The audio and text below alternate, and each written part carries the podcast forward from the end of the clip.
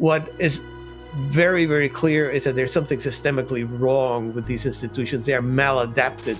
They are a little bit like the dinosaurs that are watching this comet, you know, the, the streak down the sky and are about to, uh, it's about to hit the ground. The elites have no real um, ideology other than control, and they've gone to identity because it provides control. They have lost their authority, but now they can have control. The, the chaos is not going to go away. We're not going to go back to quote normal. There's a tremendous stream uh, of, of of politics in the United States. I don't know if it's, it's, like that anywhere else. I suspect that it is. That wants to get back to normal. This is crazy stuff. You know, this idea that men aren't men and women aren't women. God, can we go back to, well, we're never going to get back to normal, okay?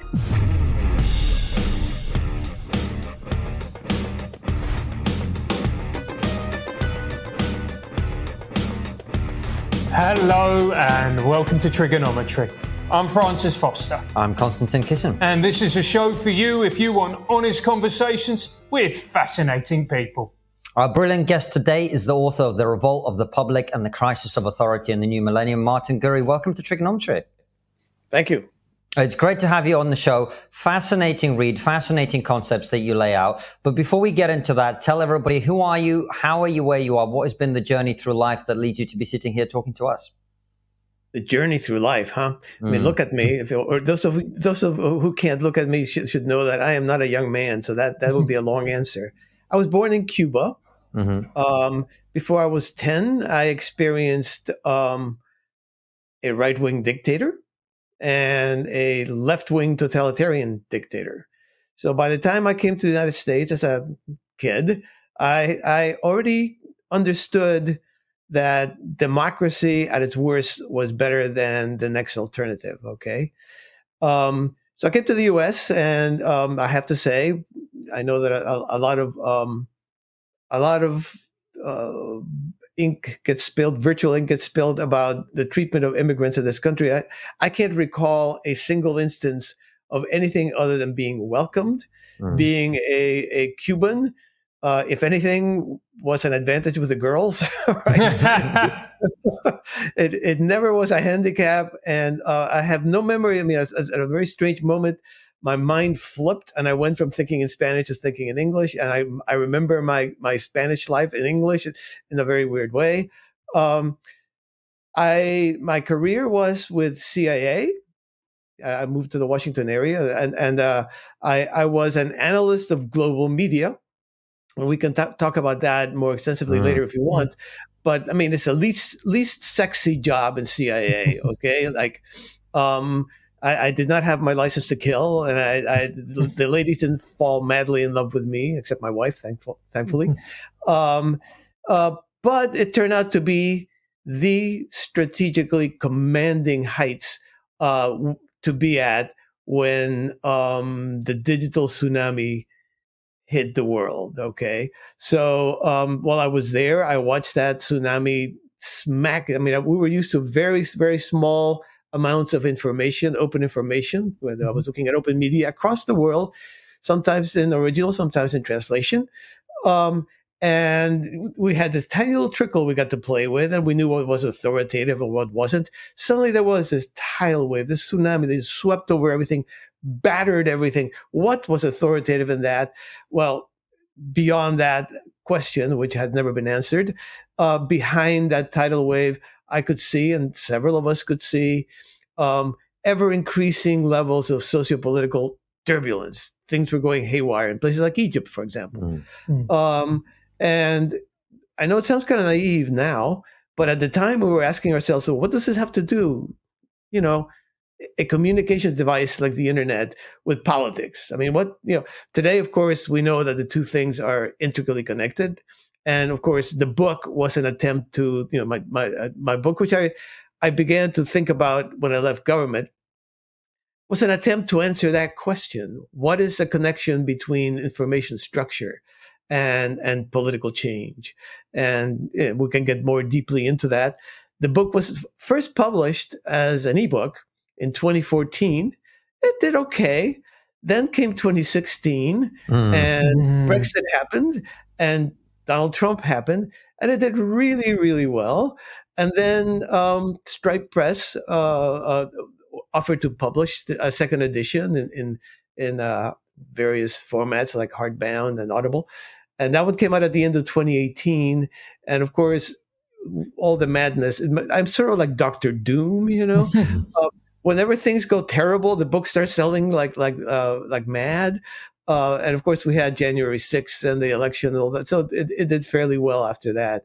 So it's an attempt to explain uh, the madness, the craziness, the, the sort of like the difference between the way things used to be, what we used to consider to be normal life, and what today seems to be bombarding us from every direction, including uh, the hemorrhage of, of, of, authority of our institutions that seem to be uh, very feeble and very distrusted.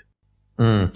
Uh, and one of the most interesting concepts, you, when you talk about the digital tsunami, you're talking about the fact that there's a huge amount of information that is now available to the public that in the past wouldn't have been. And that's combined or maybe even caused the fact that you now have uh, a rise of populism, which is in your conception essentially people wanting revenge or some kind of they want to punish perhaps the the elites that they now increasingly distrust. And the elites themselves have no idea what to do. Uh, they don't have the protection that they used to have when you know if you were a member of the elite and you were having affairs and whatever that wouldn't really get into the press most of the time and you'd kind of be covered. But now every mistake you make as a member of the elite gets exposed. People find out about it. And so you have this uh, crumbling of trust in the elites from people who already don't like the elites and the information flows that we now have are increasingly amplifying that. Uh, so, how how is this all impacting our world? Well, I mean, basically, you have to go back. Um, again, I, I, I, you know, reluctantly hark back to the fact that I am not a young man. I lived in the 20th century a chunk of my life. Okay, mm. a considerable chunk. Um, and it was a different world. It was a different world. It dealt with that scarcity of information that I was talking about that was so comfy when I was a, a global media analyst. Uh, and all our institutions, including our institutions of politics and democracy, uh, but also media and also uh, the entertainment world, also um, uh, the scientific establishment, the acad- academia, all of them basically were, ba- were, were resting on uh, the fact that we had no alternative sources of information. So they had authority because they did have each each each institution had sort of a semi monopoly on a stream of information. Mm. So you know, Walter Cronkite stood and looked us in the eye, and he was a very imposing man, looked like your rich uncle or something, and and deep voice, and he would say, "That's the way it is for you know February 2nd, 2023, you didn't think about the fact that he had given you like 23 minutes of hmm. two or three visual stories. And that's supposed to cover what happened in the world that entire day, right? Mm. You just thought, well, that's all I got, right? Um, that entire world was swept away by the digital tsunami. Now we have massive amounts of alternative information that works both inside and outside the institutions. The president, for example, in the olden days, relied heavily on CIA, but increasingly would say, wait, I'm reading this thing that's contrary to what you say, CIA. So the authority of the CIA was kind of like the, the president's newspaper, but like all newspapers, it's kind of losing authority and credibility. Why? Because there are so many alternative sources.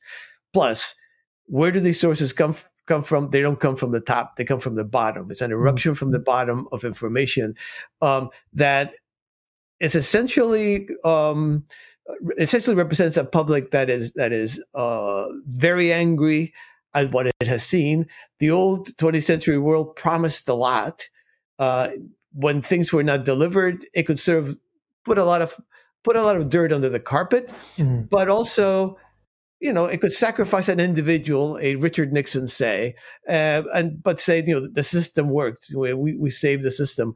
What what is very very clear is that there's something systemically wrong with these institutions. They are maladapted, and the elites, as you say, who are on top of these, who basically manage them, and they're all the institutions that make modern life possible, um, are they are not looking forward they're looking backwards they're very reactionary that world you described where you could have you could be jfk And apparently, this is a man who had more affairs than a, a, a, person like me can even conceive of. All right, um, and yet, and I guess everybody knew it on the in the inside circle of elite, the magic circle. Everybody knew this was going on. Um, but there, those of us who were outside that magic circle had no idea because he was protected. All right.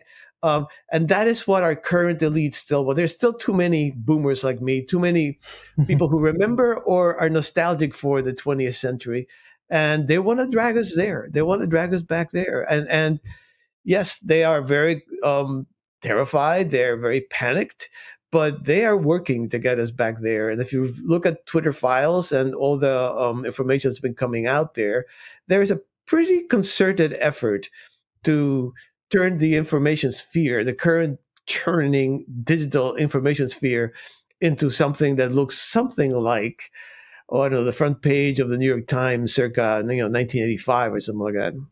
Martin, so what are the problems with these institutions? Well, the problems basically are they are they are um, they are a little bit like the dinosaurs that are watching this comet, you know, this, this streak down the sky and are about to uh, it's about to hit the ground. They are they were these great big lumbering hierarchical things, you know, mostly immobile, uh, that they just fine in the era of of like mass production, mass audiences. Everything was top down. Mm-hmm. The masses were included in these institutions, but at the bottom and as basically passive recipients of what the top was delivering, right? Um, and uh, in the digital age, that that that's basically you're dealing with a very very um, chaotic environment. That digital tsunami is is, uh, is, is very unforgiving of these institutions, unforgiving of the people who run them. Shows every mistake they make. That didn't seem to come out so much.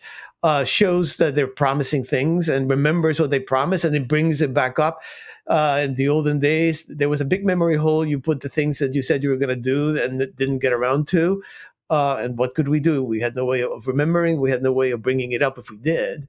Um, and essentially, we are as public. We live in a in a world that's fairly flat, relatively flat. Uh, it moves at the speed of light. Mm-hmm. So that, for example, if I wanted a, a, a, something from Amazon, uh, I'm, uh, you know, just push a, a, a, button, you know, a key, and it's on my doorstep on the next day. But if I deal with my government, it takes months and months to get things done. It may sometimes years, sometimes never. Okay, depending on which side of the government you're dealing with, mm. and um, and and the attitudes are very different. We're used to personalization in in uh, the digital world. Well, no, the the, the government treats you and all these institutions, academia, for example, treat you as though you come to us and then we condescend to talk to you in our own terms. Mm-hmm. And then you will, you know, applaud us because that's what we deserve. And, and I think that method, which is a combination of structural problems within the institutions and of, um, rhetorical and and also uh, almost moral uh, mm. problems with the elite class that runs the institutions um, I think it, it's it's made for a tremendous collision between that group and the rest of us, many of the rest of us anyway, who are fed up. They're just not happy with the situation, want to change, want government to look a lot more like Amazon. I mean, Amazon mm-hmm. is a mm-hmm. great big institution. It's a great big hierarchy. It, it, it uh, but that's not what you, that's not what you, um, encounter. You encountered service um, government gives you service, but that's not what you encounter. You encounter bureaucracy, you encounter condescension, arrogance.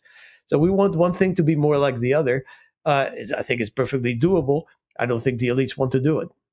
That's a really, really interesting point. And Mar- Martin, how long do you think the elites are going to be able to hold on to this power for? Because we're seeing in the UK, they're currently de- debating in the House of Lords the online safety bill about what people should and shouldn't be allowed to say online. And to me, this looks like another power grab, if I'm putting it bluntly. So, how long do you think they're going to be able to hold on for? That's a really good question, and I, I have no answer. I, I, don't make predictions. That's you want to be wrong, uh, make a prediction, right? CIA that that was it. CIA's um, entire business model was prediction for the president, and you know as long as yes uh, tomorrow looks like yesterday, yeah, you're good, man. And that's most of the time, believe it or mm. not. But mm. of course, what people want to know, including the president, is you know uh, discontinuities, and we can't predict those.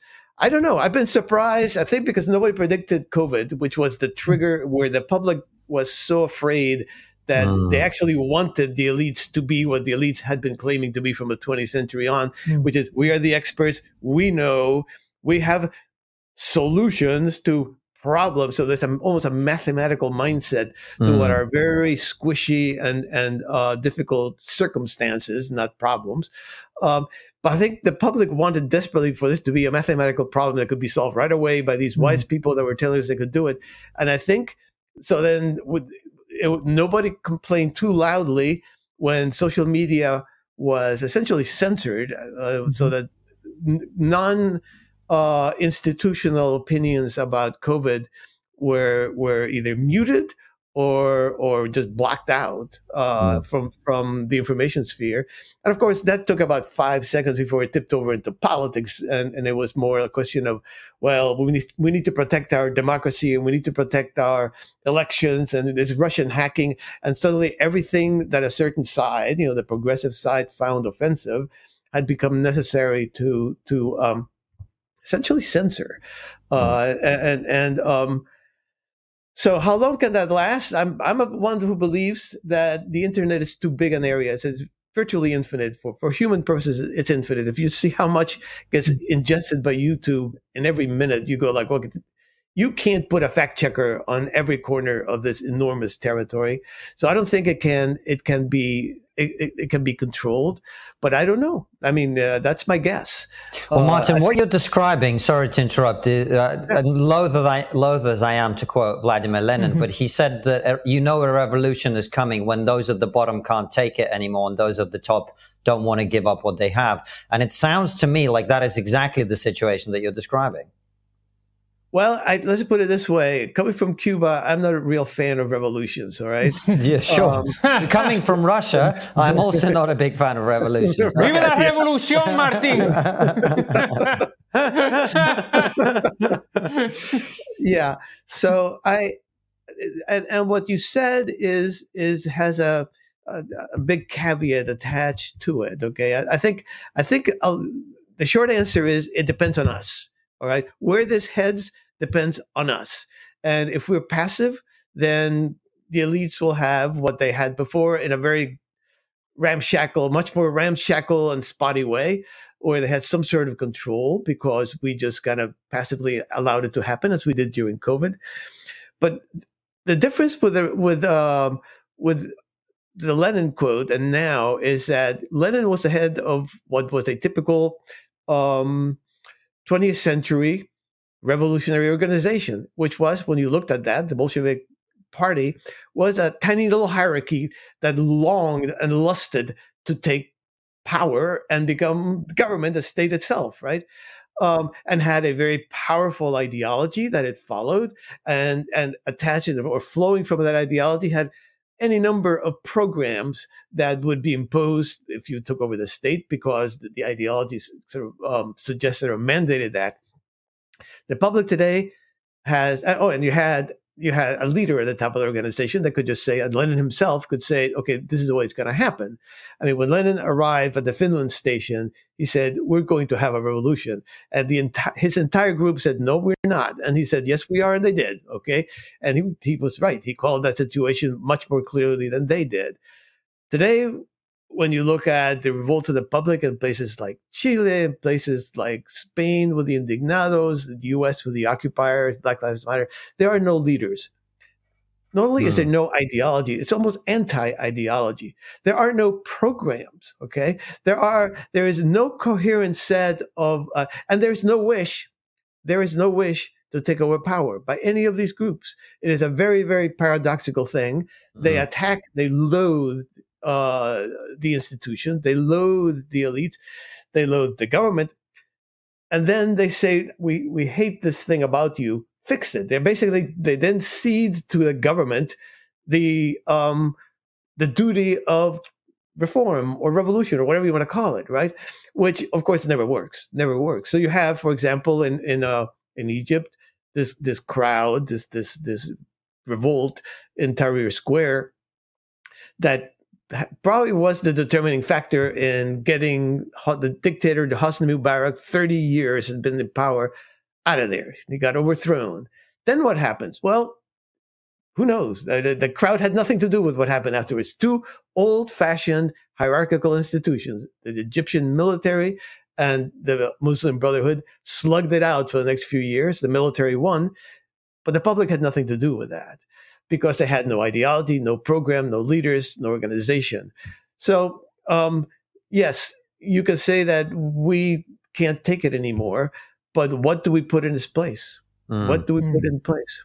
And even January 6th is, is in some ways an example of that. People, quote unquote, storm the Capitol, but they don't have a plan or a program to, to do anything, right? Yeah. Uh, it, it's, it's, a, it's an interesting point that you make. I suppose the big question that bothers me in all of this is if we accept the framing that in the past, let's say, elite institutions dictated to the public what the truth was. And there was general consensus, more or less, about what the truth was. And of course, people would argue, you know, do we need communism or do we need capitalism or do we need socialism? Blah, blah, blah. But it was still from a, a common shared set of beliefs about the world. Now we've got to a point where I think the real problem is we're getting to the stage where it's hard to know what the truth is anymore. Yeah. I mean, we're a moment of post truth. And I don't mean that in the way that um, many um, liberal and progressive uh, thinkers portray that that phrase, which is post truth is what Trump does, for example, or what what um, you know, what people who clearly lie uh, and yet seem to have the fact that they're telling something that's not not factually correct seems to have no effect on on the their popularity. Um, that's only one aspect of it. I think it goes it cuts every way. The, the, the digital dispensation has fractured us. Has fractured us. That that is what it does, and it a case can be made. That's the way the public really is. Right. In other words, mm. what we were before a mm. mass audience was a very artificial construct that mm. kind of served served the people that were manufacturing to us and were entertaining us on television. So you had two or three, you know, varieties of everything, and that we were happy with that. No, I don't think so. We would have wanted much more, uh, and and so from personalization on out, we're very fractured. Um, I think that that that we're, we're kind of like um, uh, a mirror that has fallen, and we the public lives on the broken shards, and each shard has a, a perspective on reality. I'm not a postmodernist, okay? Mm-hmm.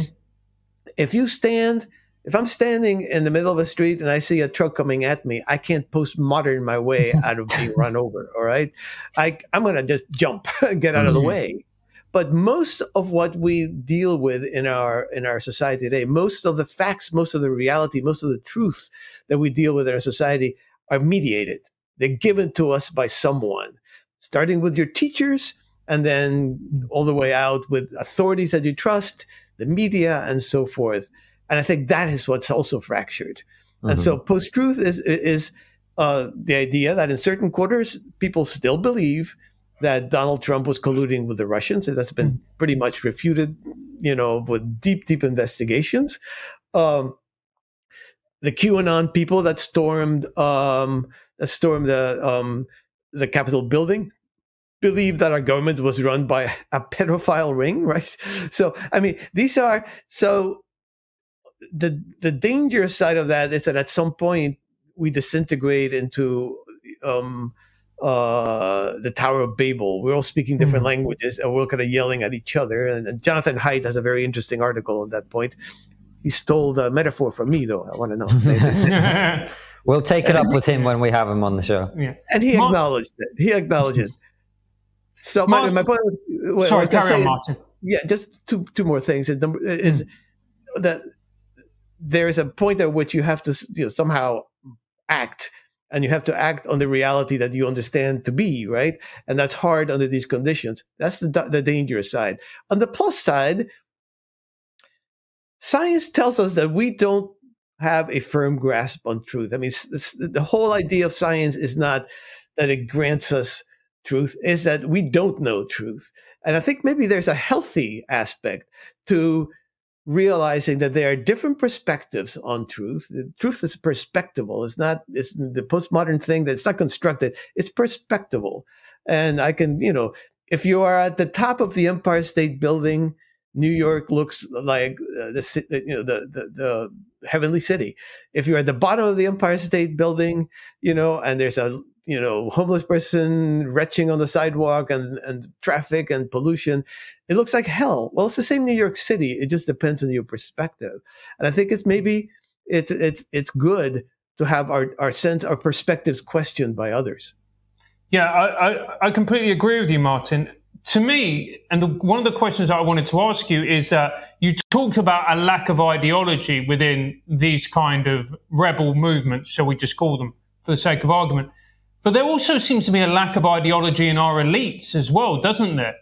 There doesn't seem to be a consistent way of thinking that they have. Yeah, I would say that's true to a certain extent. Um, yes, but certainly in America, the United States, um, the elites have convert it's mass conversion. I mean, it's, something that I don't think hmm. anything has happened since the age of Emperor Constantine. All right? mm-hmm. the entire the entire institutional set, and I'm talking from like, you know, crusty old um, corporations like Coca-Cola, mm. all the way to the government, to academia, to to um, entertainment, to um, scientific establishment everybody has converted to the cult of identity. I call it the mm. established church, right? Mm. So now identity is not an ideology. I, identity is sort of like a, a perpetual conflict machine. Mm. Yeah, ideology, an ideology reconciles contradictions and provides a, a context for uh, a, a, path to justice defined in a specific way, right? Um, this is not the, this is not like that. I mean, this is this is more of a uh, endless jockeying, grinding of who gets what. You know, I'm a victim, I'm a victim, I'm a victim. But so um, there's, but there is no way of um, um, basically justifying or or ameliorating the conflict between victims, right? Mm-hmm. So if you're a black person, you you get precedence over a white person. But if you are a black woman, you should get precedence over a black man. But if you're a black lesbian, you should get precedence over a, a black cis lady, right? So so how do what is the do you need an some gigantic algorithm here or some kind of thing like that to even work out uh, how it happens so yes the elites have no real um, ideology other than control and they've mm-hmm. gone to um, uh, ide- identity because it provides control they have lost their authority but now they can have control. They can tell you you are not allowed to use that word because it's offensive. It causes harm, uh, and of course, all the words they put in that stack are the are the the words that convey opinions they don't like. Yeah, it's it's a really really good point, Martin, and and we're talking about this kind of post-truth world, but doesn't it mean that in a post-truth world, it's impossible to have a cohesive society? Because the most important thing is that we all agree that something is true. And if we can't do that, then how can we have any type of discussion or debate? Well, at some level, that's true. But let's not forget that liberal democracy is is is an amazing invention, right? And um, what you're describing is the world of a 30 years war, right? Mm-hmm. Where I believe in a certain kind of God and I believe in a certain kind of Christianity and a certain kind of uh, life that must follow from that. And because you believe in something very slightly different, the kind of thing that, from the perspective of history, seems almost insignificant, right? But there's a few words difference between what you believe and what I believe. We have to now kill each other, all right? um, and and liberal democracy, which evolved out of that world as a way to solve that dilemma. Well, how do we do that? Uh, allowed for people who believed in radically different religious, cosmic views, sources of meaning, which in the end are the most important things to any human being or to any community to be side by side with very different ones that believe in very, you know, if you are uh, an atheist, that's not a, a, minor difference anymore. Or if you're a Muslim or, or a Jew, that's not a minor difference anymore. Um, and yet we all lived peacefully uh, with each other, uh, although our beliefs about cosmic truth were so different. Something like that can be worked out. Mm. You just have to want to work it out. The incentives in the digital world, unfortunately, so far have all been towards um, conflict because we do live in in the um, Tower of Babel. People who speak with soft voices are just not heard. Okay, you need to scream, and if you can scream with anger in your voice, you catch a little more attention and you can scream with anger in your voice and you get somebody on the other side to scream back at you. Now you're suddenly a hero, right? And people start to gather behind you and behind the other person. And you have a, a sort of a heroic battle of barbarians, you know, like, like it used to happen in the dark ages. Um, that's, that's the incentive so far of the digital world, but it doesn't have to be. Uh, so how does this get fixed? Oh, well, of course, if I had the answer to that, I wouldn't be talking to you guys. I'd be, I'd be counting my billions. yeah. yeah. It, I mean, I go back to what I said before. It's all up to us. Nothing is determined. I am not a determinist. I don't believe, like, like the Marxists do, that there is a fixed um, direction of history. I don't believe there. But Martin, that, hold uh, on, hold on. You, I think, would agree with me that human beings first and foremost respond to incentives. And if you have an incentive structure that incentivizes conflict, you will get conflict. And if you have an incentive structure that doesn't incentivize conflict and incentivizes cooperation, for example, you will get cooperation. So as you say yourself, in this current climate, particularly online, we have an incentive structure that incentivizes people to antagonize each other, to see each other as enemies, to see each other as uh, you know, almost subhuman. When I observe people's interactions, it feels like Agreed. that. Um, so how do we change that incentive structure? Because at this point, it's not just that it's a random accident of, of the fact that online seems to have created this. Facebook, Twitter, Instagram, TikTok, they're all invested in this. YouTube is invested in this. It benefits them because these are the things that get clicks online. So how does this get fixed? Well, I mean, how, how did the 30 years war end?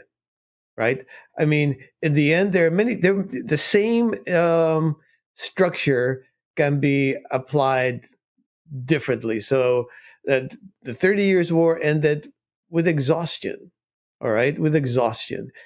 Look, we're in the early, early days of a colossal transformation that uh, from the industrial age mm. to something that doesn't even have a name yet.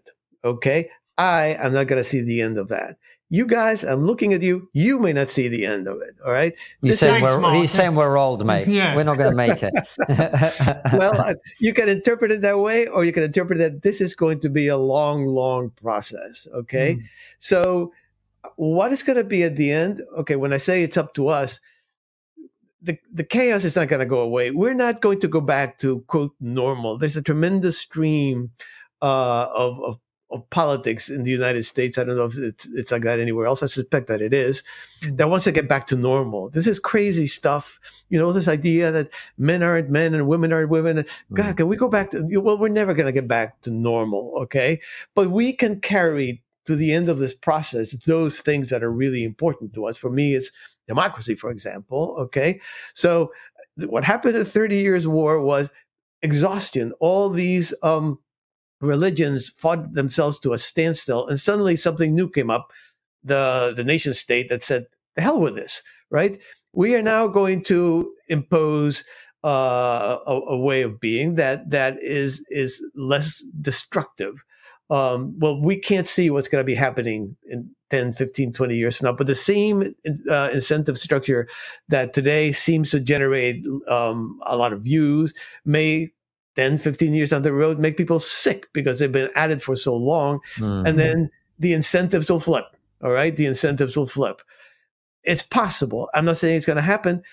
I'm not saying it's not going to happen. It's up to us. No, I think you're right. And, and uh, action always causes some kind of reaction, and people will get fed up with this. And I already, you know, one of the conversations we we obviously on this show talked a lot about this progressive, the excesses of progressive ideology and how it's infected all sorts of different industries, etc. But on the other hand, a lot of a lot of people, I think, in our space are starting to think about, okay, well, we, we've identified what the problem is. What's the answer? What, what is a positive vision for the future that can people can unite around that actually inspires people?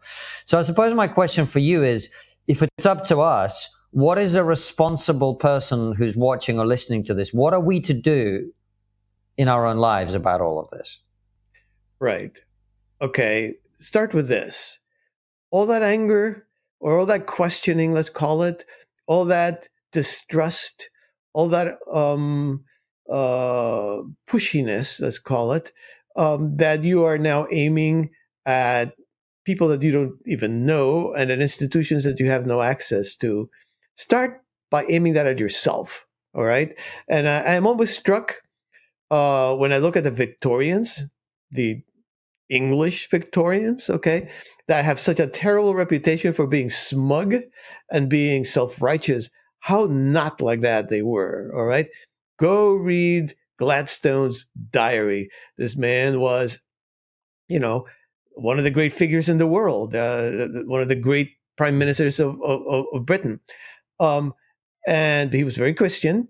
And his diary was one gigantic self questioning and, and, and the answers were he felt very inadequate.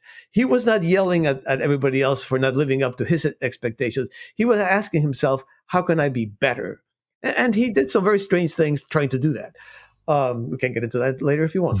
um, but um, but I think we need to start with that. We need to ask ourselves. We need to have a, a, a more thoughtful relationship with our elites.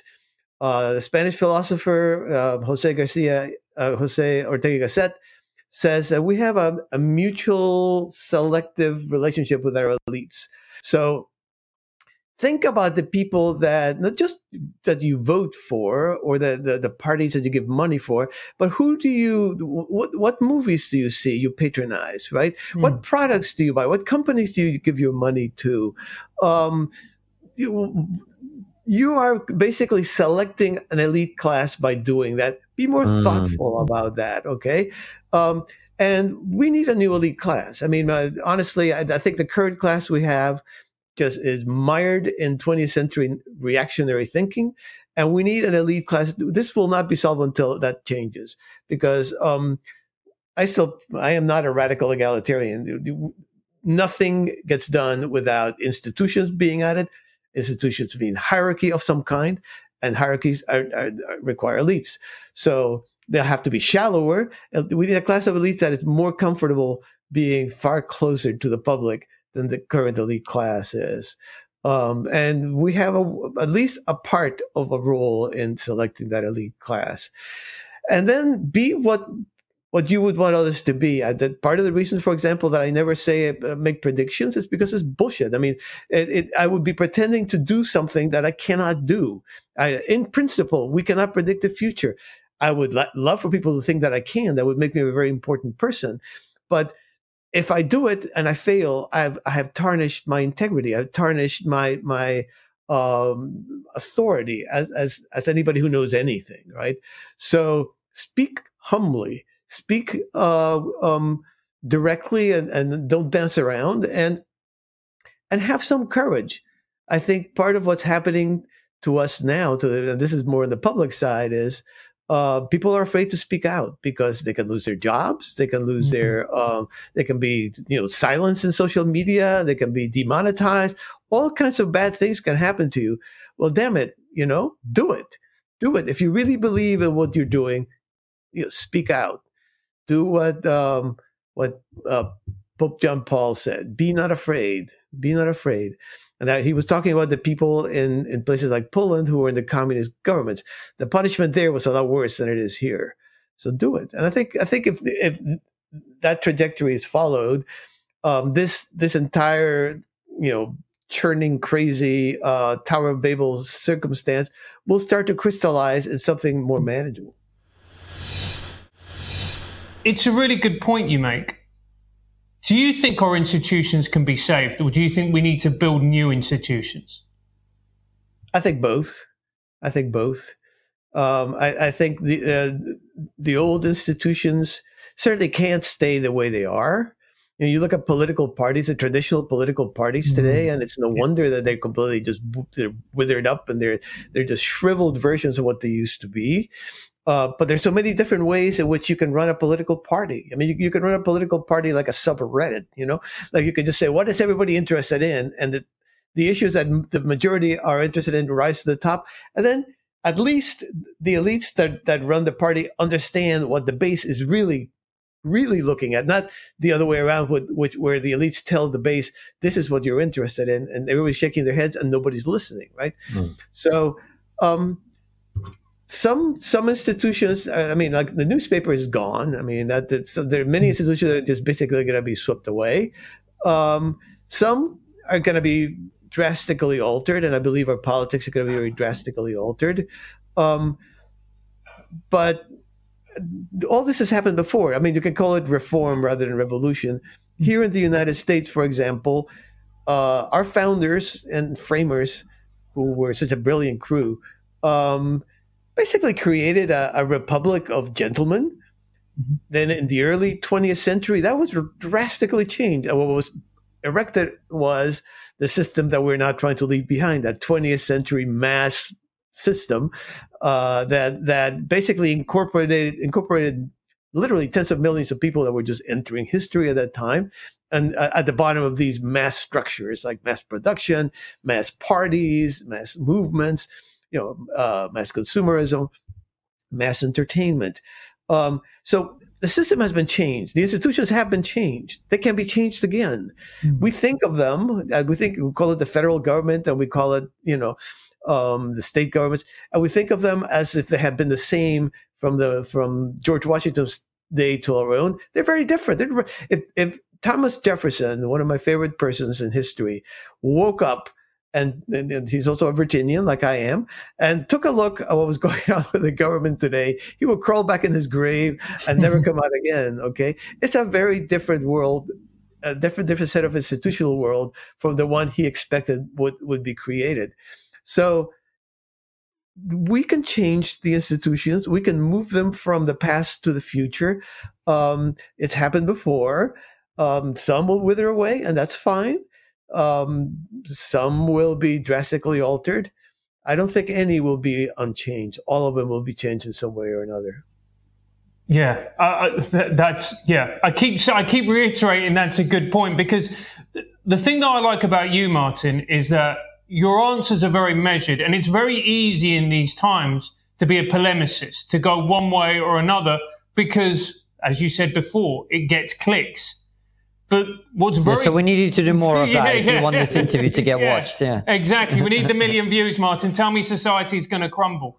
But what effect do you think technology is going to play in this? Because it's obviously going to play a major part, and now we're going to see the rise of AI. And I know you don't do predictions, but you can already see things are being shaped by technology. I mean, information structure um, sets the stage and arranges the props for the human drama. Mm. Uh, hmm. part of the reason that we cannot go back to the 20th century is because we have a 20th century stage set, and um, and the props are arranged for the 21st century and the elites, you know, I, I sometimes I probably shouldn't use this uh, comparison because most young people don't even know what I'm talking about. You guys know what the Marx Brothers were? Yeah, yeah. of course. Okay, well, don't say of course. You'd be surprised the number of young people that I say that to, and they go, "Huh?" mm-hmm. So, 21st century stage is set for something like a Marx Brothers comedy. It's kind of mm. slapstick, irreverent, crazy, makes no sense.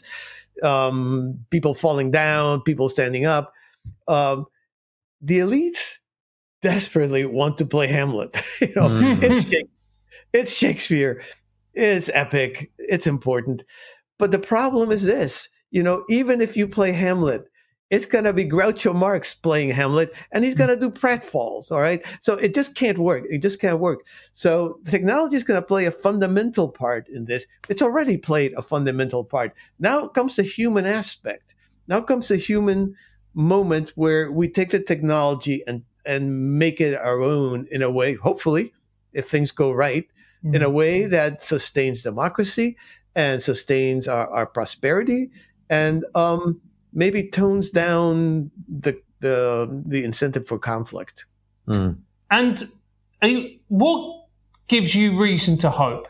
Because a lot of the times when we talk about this, when we talk about these issues, people say, you know, they, they point out the things that we should worry about. And of course, that's a valid argument, but we don't also talk about the positives as well.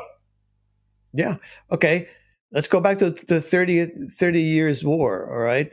Um, I always tell, like to tell a story that uh, my friend um, Antonio Garcia Martinez, a fellow Cuban, uh, tells, which is if you went to the 30 Years' War, which, by the way, was the most devastating war in Europe, including World War II, ever. Uh, I think Germany, it took like three or four generations to even go back to its former population. Um, if you go back to that war and interview the man in the street and ask him, what do you think of the printing press?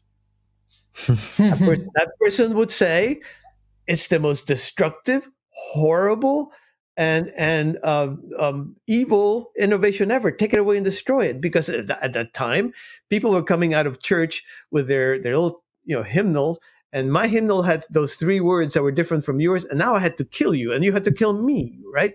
So the printing press was responsible for this fragmentation, which tends to happen with new information structures. Um, and it was um, basically it, it, it, was represented in hideous, horrible violence. We're not there. Okay, you want to be optimistic? This is not the Thirty Years' War. Come mm-hmm. on, look around you. Look around you. Yes, we're yelling at each other, but you know what? It just flipped down the the um, the monitor on your laptop and Okay, I, I, can tell you, I'm looking. If I, if I were to do that, I would be looking at the window of my neighborhood in Vienna, Virginia, where people are peacefully walking their dogs and waving at each other as they pass in the street. Mm. And I don't know whether they're pro-Trump or or they're pro-woke or they're any. They're just my neighbors. Okay, and they're, and they're walking their dogs or they're just exercising or whatever. So this is not the Thirty Years' War. Let's not exaggerate the conflict. Mm. I think part of what Tower of Babel effect is it's so loud, it's so uproarious, uh, and it's so surrounding us. If we're online, it's just everywhere. But this is not life. we're not shooting at each other. We're not killing each other mostly. All right. So, um, so I, if you want to be optimistic, we can get past this moment. It took 150 years for the human race to figure out what to do with the printing press. And it probably won't take as long. Things move faster now to, to figure out the digital information structure, but it will take a long time. It will take a long time. And we may get there without massive bloodshed. So far, there hasn't been any. Well, that is certainly a good thing. Uh, although, of course, I would argue that uh, some of the excesses of the what what people call the culture war it does bleed out into real life. I mean, if you look at the trans issue, for example, there are real world impacts of of that particular worldview on on young people and, and, and women in particular. Uh, but of course, you're right. We're, we're not killing each other. And, and the curious thing for me, speaking of killing each other, is what do you think the impact is of this on the West uh, versus its uh, adversaries? Let's put it gently, um, because we spend a lot of time in the West, you know, doing this division and argument and conflict thing in a way that other cultures are not. Are we making ourselves more vulnerable or, or will the West prevail in this situation? What are your thoughts?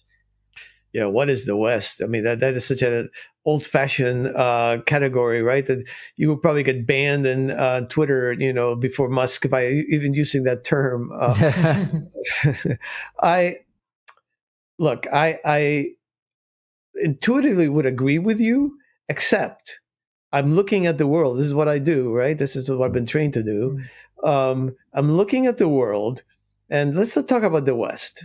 Let's talk about liberal democracy, okay? Mm-hmm. And okay, what are where what are the rivals of liberal democracy? Well, again, back in the 20th century, there was a severe. There were several. There were several major rivals liberal democracy at a certain point, that was before my time, uh, was considered to be old fashioned and useless, right? And the, the, fascists and the Nazis and the, and the Bolsheviks all had better ways. Mm. Um, well, where are those systems now? Well, they basically have bit the dust.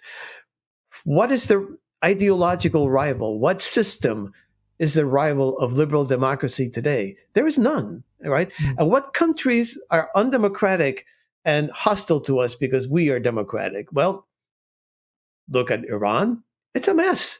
People are shouting from the rooftops. I was watching this video, shouting from the rooftops of Tehran, you know, uh, uh, Ayatollah, you, are a dictator, go away, resign, right? I mean, there, there's tremendous, tremendous uh, anti-government, anti-regime uh, upsurge of, of anger. Look at Russia. Russia is a bear that got stuck in, a, in its own trap. I mean, it it it, it thought it was going to walk over uh, Ukraine, and it's got this army that is so so incredibly incompetent that um, uh, it it essentially can't move forward. It's incapable of, of aggressive uh, uh, maneuvers, and it's got a demographic hole that the entire country is falling in. So that in in another generation or so, Russia being a power won't even be a consideration. Look at China. We would have thought, well, they're the ones. They're the ones that are really kind of pushing us back. Well, not that long ago, people were yelling in the streets of China, you know, Xi Jinping, you, you are you are a dictator, resign. The Communist Party is no good because they had imposed this this mm. bizarre um, zero COVID policy on the on the public, and you would see videos. See, this is the information environment. You can see videos of people yelling from their balconies. You can see videos of somebody somebody whose wives had jumped from a balcony because they had been stuck alone for so long. She'd been depressed and she killed herself. Um, so, and what happened? Well, the mighty Xi reverses his zero policy. Mm-hmm. I mean, zero COVID policy. I mean, on a dime they must either he was scared and backed away, or there are still people in that very, very opaque regime who can force action policies that he doesn't like uh, because they backed away on a dime. So they're also in, in, some kind of trouble. So we are a mess. Look, uh, the, the, starting with the United States, you know, the American people are suffering a, what I call a psychotic episode. We're a mess. You know, we're a mess. But everything in life, what you learn is relative. Uh, and I I look at I, I'm, I kindly didn't speak of Europe, but um, you know I look at everybody who is not the United States, and certainly everybody who's not democratic, and relatively speaking, they're a bigger mess than we are. Mm. Well, there's a relief. Uh, people, people are even more messed up than we are. Uh, Martin, it's been a, a, pleasure speaking with you. We're going to ask you a couple of questions from our supporters that they've already submitted. But before we do, we always finish with the same question, which is, what is the one thing that we're not talking about as a society that you think we really should be? Yeah, I would say um, it, it should be how do we reform ourselves. So that's a moral question. In other words, uh, morality is very, very um, uh, it's hard to talk about, and I, I, tend not to talk about it because I, I feel like I know a lot about a few few little things, but morality is about being, right? And why the heck should you listen to anything I've got to say? You don't know who I am. I could be a bad person. So um, we each can only do that from the inside. And uh, talked about it briefly before that we need to kind of step back from thinking that people who are online are somehow have direct influence on our lives. You have influence on your life. What happens on a, on a computer screen doesn't have that much influence on your life. And number two, reform the institutions. I, I think our politics are very policy driven, but instead of talking about policies, we should talk about institutional reform because whatever policy we settle on, for example, on immigration, you, under the current institutional framework, are going to spark a revolt of at least 50% of the public, and probably more, right? Mm-hmm. So we need to reform those institutions, make them more like Amazon and less like, you know, the Great Pyramid of Egypt. Um, and it concerns me honestly that we keep fighting about the the, the marginalia, the the the policies, um, instead of getting to the heart of the matter, which is how do we how do we move from the 20th century institutionally to the 21st? Martin, it's been an absolute pleasure. Thank you so much. If people want to find you online, ironically enough, if they want to buy your books, where is the best place to do that? Well, Amazon, of course, you can buy the book Mm-hmm. there. I mean, it, I think even in in uh, Britain these days, it's it's in the bookstores, or it can be. Um, and online, I I am mostly. I mean, I I, I write way too much, and uh, you can find me at, at Discourse, uh, at, and um, at City Journal, for example. They're two of my favorite places to to, to write for. Um, so that's that's pretty much where. And Martin, uh, st- thank you so much for coming on. Stay with us for the bonus questions. But for now, thank you so much. And thank you guys for watching and listening. We will see you very soon with another brilliant episode like this one or Raw Show.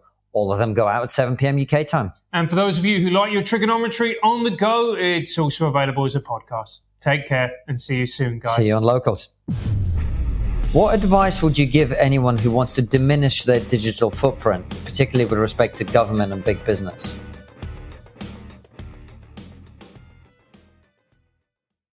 Before you go, consider joining our exclusive member feed. As a member, you'll get ad free and extended interviews. Click the membership link in the podcast description or find the exclusive episodes link on your podcast listening app to join us.